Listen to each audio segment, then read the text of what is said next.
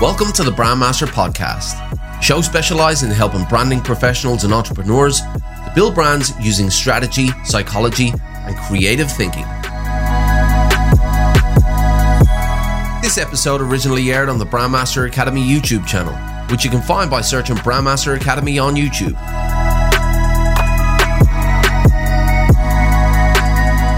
What's up, brand builder? Stephen Houraghan here at brandmasteracademy.com. And in this video, you're going to learn what a brand strategy workshop is with pros and cons.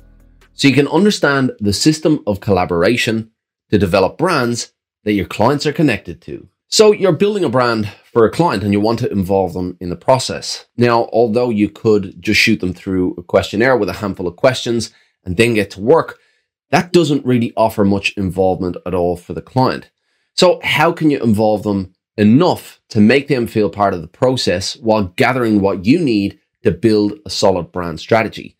The answer is brand strategy workshops. And in this video, you're going to learn what brand strategy workshops are, including their pros and cons, so you can understand exactly why you should be using strategy workshops to collaborate with your clients. So, what exactly is a brand strategy workshop? Well, on first look, it might seem a little bit complicated, but in reality, it's quite simple. A strategic workshop is nothing more than a collaborative session or a meeting between the brand strategist developing the brand and the leadership team of that brand.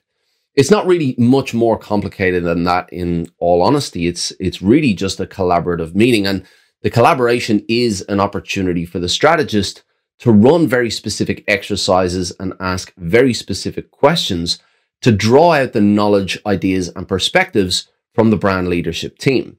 And this input is then used to form the foundation of the development of the brand. So, why use a brand strategy workshop? Why are they so important? Well, as any creative will tell you, some clients, most clients in reality, like to make changes, and some like to make lots of changes changes to the brief, changes to the identity, changes to the website, changes to the copy, changes to the name, changes to pretty much anything. And whatever the deliverable is, there are bound to be changes. Now, some put this down to difficult clients, but in reality, these changes more often than not come from a lack of clarity and involvement in the process.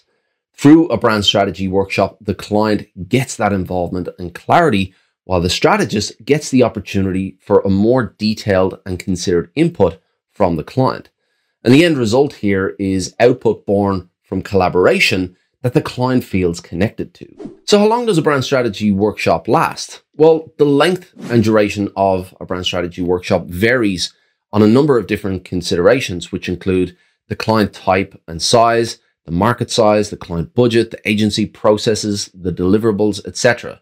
On the lower end, you may have clients with a small budget of, let's say, three to ten thousand dollars, where the workshop might only last a few hours mid-range workshops for clients with bigger budgets from let's say 10 to 50 or 60,000 dollars might span a couple of days while high-end projects and clients with budgets of $100,000 or more they warrant bigger workshops and they can span a full week or even more. So, who is it that you should be trying to get into these workshops? Who should attend? Well, as a rule of thumb, you want to have the decision makers in that room. Now, for small organizations, the business owners is usually the CEO and quite possibly the sole person in the business as well. So there's no real challenge there. If you organize a meeting or if you organize a workshop with the client, you're going to have the top end decision maker there. The higher you go up in the ladder, though, in terms of scale and size of the business, the more difficult it becomes to ensure that the top decision makers are there in the room. You might, for example, be working with a large team, including the marketing manager and some senior executives. So they may not have the final say and they might report to more senior executives or board members who can make these sweeping decisions. But it's not just about seniority either. It's not all about that seniority. Often the senior decision makers aren't on the front lines of the brand dealing with the customers. And it is critical to gain the perspectives and understanding from the people who speak to those customers every day. So this knowledge can be considered. So it's really important that you have different people from different areas of the business so you can have those different perspectives. So now that you know what brand strategy workshops are and why they're important, let's have a look at the advantages and disadvantages of these collaborative sessions. So let's start with the advantages of workshops and specifically the involvement and connection. So by providing their input into the development of the brand, the client is part of the process. And because of this, they feel that they're contributing and their perspectives are considered and they feel part of something bigger than themselves. And they've really helped to develop the brand from the ground up. So this is a really important aspect to why you would hold a brand strategy workshop and the advantages of a brand strategy workshop to really give them that involvement. And because of this involvement, they feel this ownership and this connection to the output of the brand that it develops. The next advantage is clarity and understanding. Now, often business leaders are disconnected from their brand because, quite simply, they don't understand it. Workshops provide strategists with a platform to provide clarity around the structure of the brand so that the clients understand what they're doing and why they're doing it as well. And the strategist also gains an understanding of the business, the market they're playing in, the customers, the competitors, and most importantly, the perspectives and the ideas of their clients. When it comes to disadvantages, top of the list has to be time investment. In reality, there aren't really many disadvantages to running workshops, but it can be a challenge to get large groups of people in the room for an extended period of time.